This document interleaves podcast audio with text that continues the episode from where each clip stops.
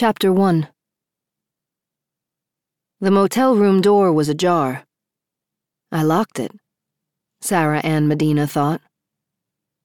Didn't I? She pushed the door open with her big purse and froze. The room had been tossed, ruthlessly. Her suitcase was upended and off the stand.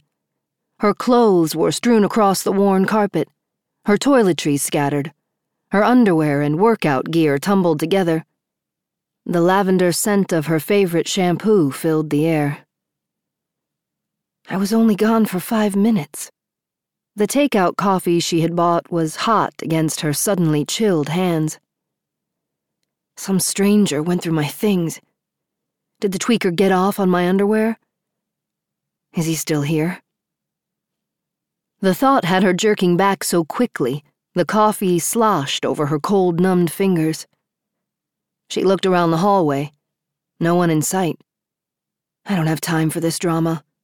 I have to be at the courthouse. I have to finally meet my mystery man, so I'll stop dreaming and get back to reality, where I belong, where I want to be, even with the damn tweakers. Using her foot, she kicked the door all the way open until it slammed against the stop. No one was behind it. No one was in the room itself. The closet was open, no place inside to hide. The bathroom door showed a view of the toilet, shower, and sink. The mirror was smudged where she'd cleared the shower's steam with her hand just minutes ago.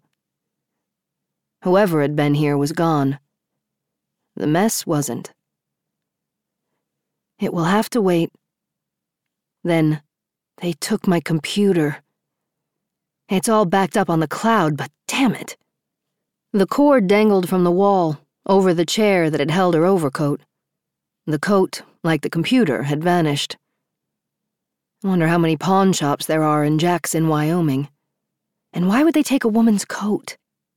There aren't too many women my height who are a size six. With a hand that trembled slightly, Sarah set down her coffee, took a pen out of the bottomless bag that passed for her purse and poked through the mess of clothes on the floor to the suitcase half hidden beneath.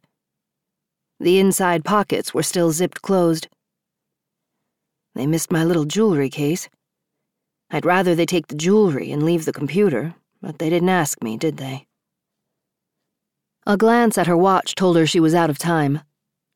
Soon, a different stranger would be deciding the fate of her career in a Jackson courthouse. With a silent curse, she hurried to the front desk. I'm in room 101, Sarah told the woman there. My room has been robbed. Computer and coat missing. Tell the sheriff or whoever cares that I'll be at the courthouse. Leaving the woman stuttering questions behind her, Sarah strode out the front entrance into the chill streets of Jackson in the spring.